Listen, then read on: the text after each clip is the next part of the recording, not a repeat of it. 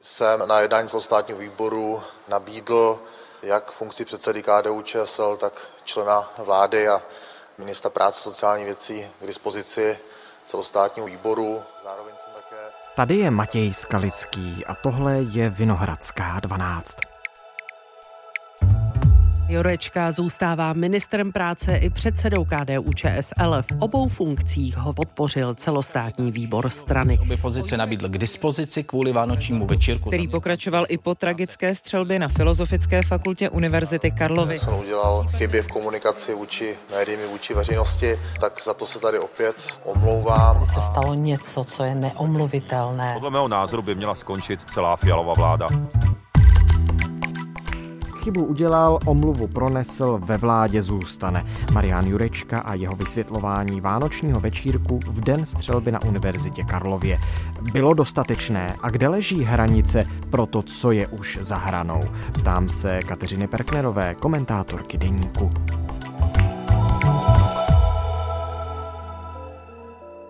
Dnes je čtvrtek, 11. ledna. Dobrý den, vítejte tady u nás ve Vinohradské 12. Dobrý den, děkuji za pozvání.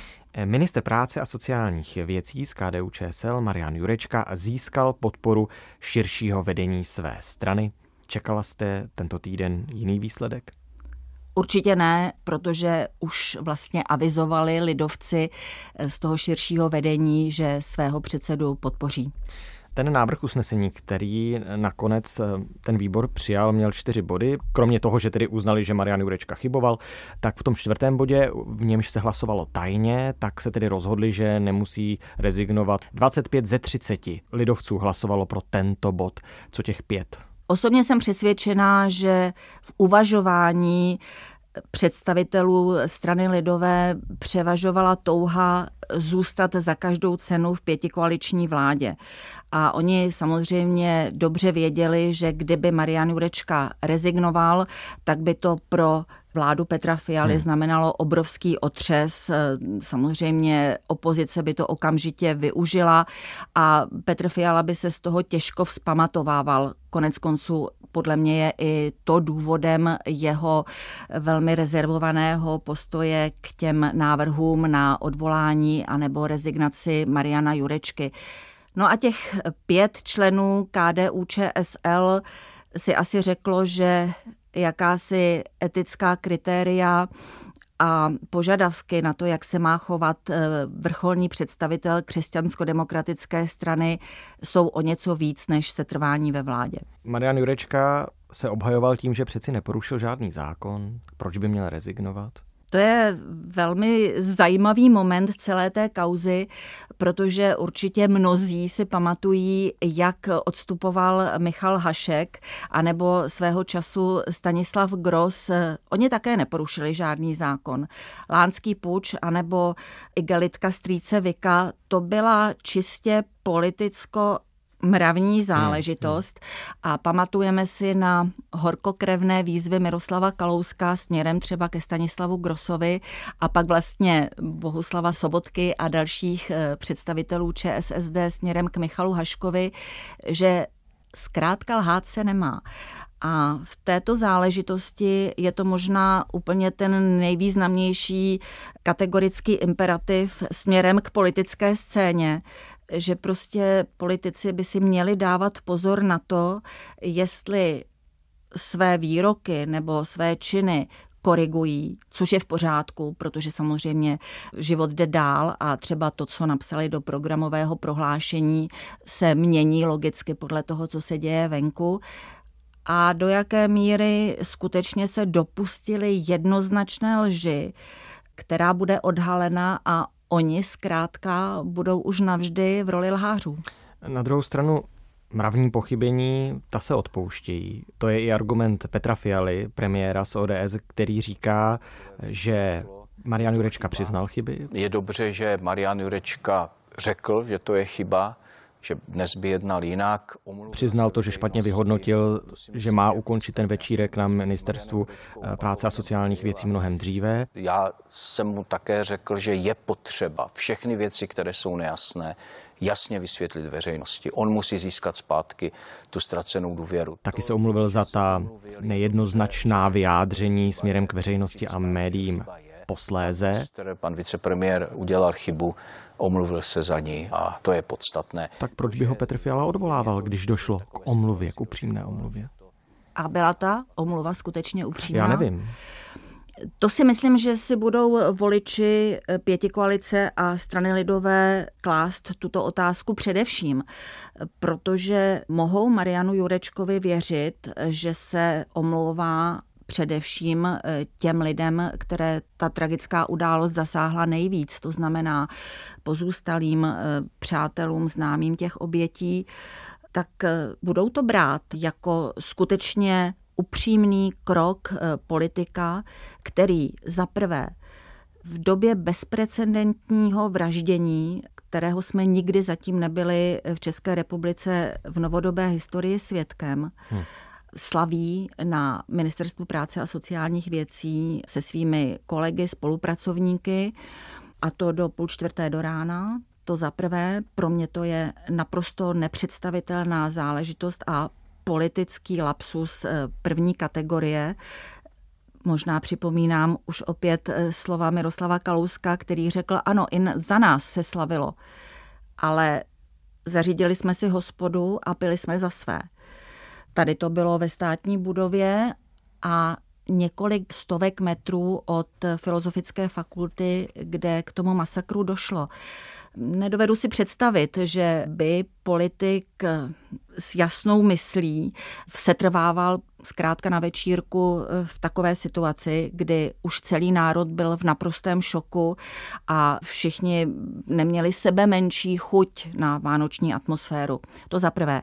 A za druhé, pochopitelně pak jde o to vysvětlování, mlžení, eh, kdy fakta evidentně neseděla a lze označit eh, slova Mariana Jurečky za lži.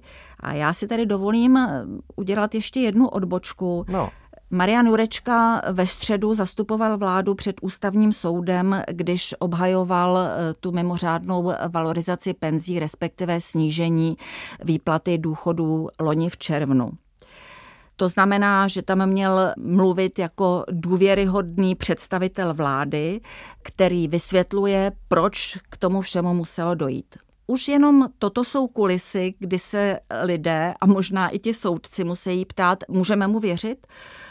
Jsou ty jeho odpovědi důvěryhodné, když víme, co udělal před pár dny? A aby toho nebylo málo, tak já jsem si znovu pustila otázky Václava Moravce z 22. ledna roku 2023, to znamená prakticky před rokem, kde Marian Jurečka vysvětloval, že nelze jen tak zrušit tu mimořádnou valorizaci, protože by eh, legitimní očekávání seniorů nebylo naplněno, ale to je jiná věc, to ať posoudí soudci. Ale v tom rozhovoru Václavu Moravcovi řekl, Nechci se vymlouvat. Nejsem ten typ člověka. Já se nechci vymlouvat, nejsem ten typ člověka. Nesnáším vymlouvání. Nesnáším to vymlouvání. Takže, abych pochopil vaše slova, nebo jestli je chápu správně, máte i za to, že ta jeho zavádějící vyjádření po tom večírku, to znamená to, že nevěděl až do večera, co se děje na filozofické fakultě, byť celý národ to věděl kolem čtvrté odpoledne, že kdyby to věděl, tak ten večírek ukončí dřív. A že ho ukončil potom někdy kolem deváté, ale ukázalo se posléze, že se tam vracel po jednání vlády a že tam se trvával až do raných hodin, že všechna tato slova o činech, které se staly jinak, než on tvrdil a postupně to prostě tak nějak z něj lezlo, jak to asi bylo, že ho mohou do budoucna třeba i diskvalifikovat v očích veřejnosti, jestli mluví pravdu? O tom jsem hluboce přesvědčená, že voliči si to přeberou a u volebních uren letos třikrát a samozřejmě především eh, příští rok eh, při sněmovních volbách si to uvědomí. A nepochybně opozice to Marianu Jurečkovi bude eh, velmi výrazně připomínat, protože pan profesor Veselka ještě taky zmínil jednu velice důležitou věc a ta se týká zprávy, kterou Marian Jurečka v průběhu toho osudného dne lépe řečeno večer, dal na sociální sítě a vyjádřil tam hlubokou soustrast hmm, a to, že jako samozřejmě je zděšen tím činem a připojil tam emotikon eh, modlících se rukou. V tu chvíli se bavil na večírku se svými spolupracovníky v budově Ministerstva práce a sociálních věcí. Takže to je další moment, kdy podle mě v očích voličů musí být už Marian Jurečka navždy nedůvěryhodná osoba. A vy považujete za větší problém to, že neukončil ten večírek v době, kdy už musel mít informace o tom, co se děje na Filozofické fakultě Univerzity Karlovy, anebo to vysvětlování dny poté? Protože je otázka, a od mnoha komentátorů jsem to slyšel, kdyby se druhý den omluvil, vysvětlil, jak to bylo upřímně a otevřeně, tak na to dnes už si ani možná nikdo nevzpomene. To je pravda. Já jsem hovořila například eh, s docentem Pavlem Šaradínem z Olomoucké univerzity, který také vidí daleko větší selhání v tom následném mlžení, až bych řekla lhaní. To podle něj eh, je neomluvitelný politický krok. Na druhou stranu já jsem přesvědčena, že vrcholní politici křesťansko-demokratické strany, kteří rádi vlastně se stavějí do role etických arbitrů a kde koho kárají za nějaká pochybení právě tohoto typu, že Andrej Babiš nemluvil pravdu, že Andrej Babiš eh, ve sněmovně používal vulgarizmy a tak dále a tak dále, tak eh, ti by obzvláště měli projevovat ne hranou, ale reálnou empatii, citlivost. A já jsem předpokládala, že především oni, nebo kdo jiný než oni by měli být eh, do hlouby duše otřeseni tím, co se odehrálo na filozofické fakultě. A vůbec, že by o tom neměli ani vteřinu přemýšlet. Automaticky po prvním oznámení té tragédie měli se okamžitě sebrat, ukončit veškeré juchání a odejít v případě Mariana Jurečky na mimořádné zasedání vlády a potom domů nebo pokud by potřebovali, tak do svých pracoven, ale rozhodně nesetrvávat na nějakém mejdanu, párty, hmm, hmm. večírku, eh, Vánoce, nevánoce. A víte co, jedna cynická věta od mého kolegy, ale možná je bohužel pravdivá, eh, zněla v tom smyslu, že zkrátka byly nakoupené chlebíčky, objednané víno z Moravy, tak eh, proč by se to rušilo, protože to by přece byla škoda, když se na to všichni těšili a už tam byly ty zásoby. A tohle to je právě ten moment, kdy já si myslím, že by na to měla politická scéna nějak reagovat, reflektovat to, protože tenhle ten cynismus by neměl být všudy přítomný v denodenním vládním provozu. Notabene u vlády, která postavila celou svoji existenci na negaci té vlády předchozí, na negaci způsobu politického stylu Andreje Babiše a řekla, my budeme jiní, my hmm, hmm budeme hmm, dělat hodnotovou politiku. Tak tohle je ta hodnotová politika. Na druhou stranu není to moc přísné hodnocení v době, kdy my vlastně přesně nevíme, co se na tom, vy jste řekla, Mejdanu odehrávalo. My jsme tam nikdo nebyli, my nevíme, jestli eh, se tam třeba o té události nebavili, nebylo jim příjemné, že jsou s někým, eh, se svými spolupracovníky, se kterými to můžou rozebírat a bavíme se o ministrovi práce a sociálních věcí. Není to ministr vnitra, který samozřejmě na místě přímo byl a eh, koordinoval tu akci zásahovou a tu pomoc.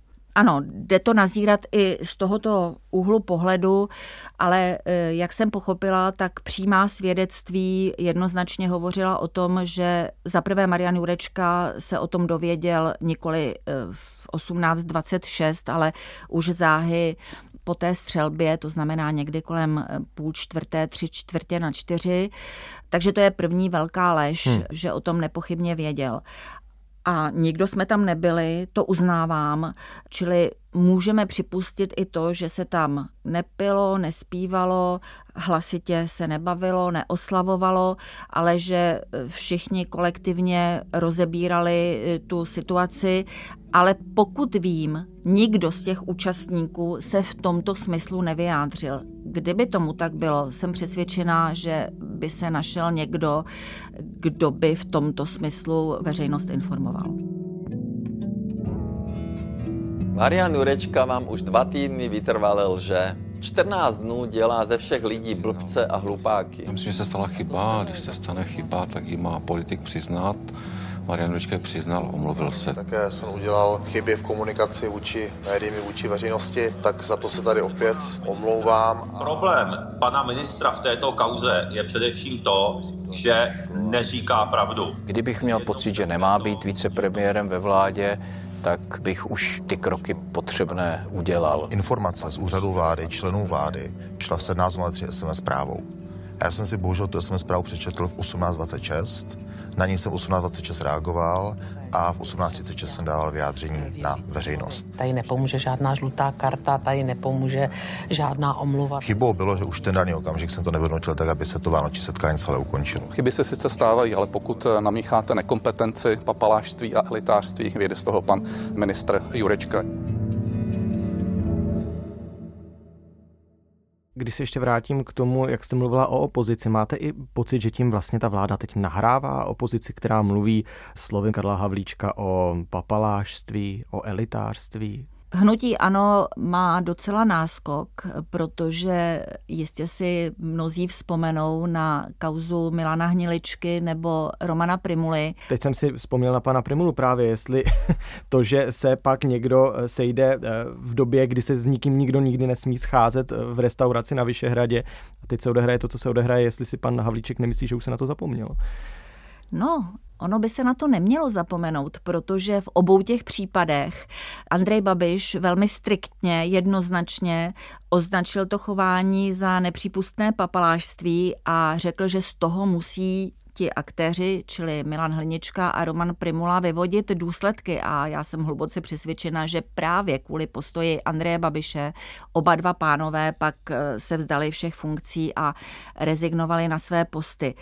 V tomto ohledu Andrej Babiš přesně dokáže odhadnout náladu veřejnosti. On ví, že jestli něco lidé opravdu nesnášejí, tak jsou to e, trapné výmluvy a tady to pohrdání lidmi protože politik je něco víc než eh, obyčejný člověk. A na to on dokázal, si myslím, u svých spolupracovníků, kdy navíc eh, jako majitel hnutí nemá žádný problém kdykoliv kohokoliv ze svého týmu odvolat, tak na to on velice dbal. A i sebereflektivně, pardon že se tak jako Sebereflektivně samozřejmě nikoliv, eh, protože eh, tam měl vždycky dostatek svých vlastních argumentů, o které opíral eh, to, že není důvod, aby odstupoval, že Čapí hnízdo je vymyšlená kauza a kampaň tehdy opoziční sestavy a tak dále. Ano, Andrej Babiš sám je výjimkou a je vyňat eh, z tohoto jeho, jinak si myslím, dost důsledně uplatňovaného principu hmm. směrem k jeho spolupracovníkům. Ale pan premiér Fiala prostě se třeba neodvažuje tak do toho říznout jako expremiér Babiš i z toho důvodu, že by tím podle vás, jak jste zmiňovala na začátku, rozhodil tu pěti koalici. Jednoznačně. Petr Fiala si mimořádně zakládá na tom, že pětikoaliční tým je soudržný a v podstatě za ty dva roky neměl žádný vnitrokoaliční skandál. To je Mimochodem zcela ojedinělá záležitost. Nikdo nevěřil tomu, že se ta pětikoalice nebude mezi sebou hádat. To se Petru Fialovi povedlo. Mimo jiné i proto, že vůbec nezasahuje do eh, nominačních nebo kádrových záležitostí vládních stran a nechává to čistě na nich, jak se s těmi věcmi vypořádají. A tady si dokonce myslím, že ani on osobně si nebyl úplně jistý, jestli by Marian Jurečka tu rezignaci, kterou konec konců zpočátku, myslím, i nabízel, měl podat, protože Ministerstvo práce a sociálních věcí je v skutku extrémně důležitý resort a čeká ho to nejdůležitější, to znamená eh, předložení a schválení důchodové reformy. vnitrokoaliční kritika přišla. Například Jakub Michálek z Pirátů mluvil v souvislosti s eh, Jurečkou o trapných vytáčkách. Vít Rakušan kritizoval eh, dlouhé čekání na vysvětlení oba, ale schodně potom dodávali, že to celé je záležitost čistě lidovecká. Myslíte si, že na preference lidovců to bude mít nějaký dopad? Myslíte na ta 2 až 3% No, jestli můžou ještě hlouběji klesnout pod 5% hranici, jakože pod ní už u mnoha průzkumů byly. To je na celé té věci z hlediska politického pro mě nejzajímavější a možná nejméně pochopitelné. Lidovci by teď měli dělat úplně všechno, hmm. aby získali zpátky eh, důvěru svých voličů. A ta se skládá nejenom z lidí, kteří samozřejmě kvitují třeba zvýšení rodičovského přídavku, nebo teď, když Marian Jurečka ohlašuje revizi sociálních dávek, eventuálně nějaké kroky v rámci Ministerstva životního prostředí. Ale až do této chvíle jsem si myslela, že lidovci cílí eh, právě na tu, dejme tomu převážně starší, věřící, moravskou veřejnost, eh, která pořád se řídí nějakými, jak už jsem o tom hovořila, mravními imperativy a tohle prostě neodpouští, protože lidé, kteří chodí do kostela, tam eh, říkají, že samozřejmě se budou řídit desaterem a svým dětem nepochybně vštěpují, že nesmějí lhát, protože prostě lhát se nemá. No ale znáte to, chybovat je lidské, odpouštět je. Tak třeba mu to odpustí. Možná mu to odpustí. To tady nechci nějak eh, říkat kategorické soudy, že to je definitivní konec hmm. Eh, lidovců a Mariana Jurečky v jejich čele a bude pochopitelně hodně záležet eh, právě na letošním roce, jak eh, budou přicházet z Ministerstva práce a sociálních věcí eh, návrhy zákonů, jak se bude Marianu Jurečkovi dařit je prosazovat, ale vzhledem k tomu, že právě v té sociální oblasti a penzijní především bude odpor opozice extrémně velký, tak eh, bych se divila, kdyby mu to eh, všichni poslanci hnutí ANO a SPD eh, při každé příležitosti nepřipomínali. Mhm, takže si to musí odpracovat, chápu to dobře? Musí si to jednak odpracovat a měl by také při každičkém svém dalším politickém kroku dokazovat, jestli to byl opravdu úlet, hmm. nepochopitelný, hmm. nevysvětlitelný, anebo jestli lež a výmluvy jsou jeho eh, každodenním chlebem a řemeslem. Dobrá, tak jo, tak se budeme těšit. Moc krát děkuju, že jste to s námi probral. Naschledanou. Tohle už je všechno z Vinohradské 12, z pravodajského podcastu Českého rozhlasu. Dnes s Kateřinou Perknerovou, komentátorkou deníku. Bavili jsme se o tom, proč zůstane Marian Jurečka ministrem práce a sociálních věcí a předsedou KDU ČSL i přes prosincovou kauzu s Vánočním večírkem. Další naše epizody najdete na webu i rozhlas.cz a v podcastových aplikacích jsme taky ve vysílání Českého rozhlasu Plus a to vždy v premiéře po zprávách v 10 hodin dopoledne.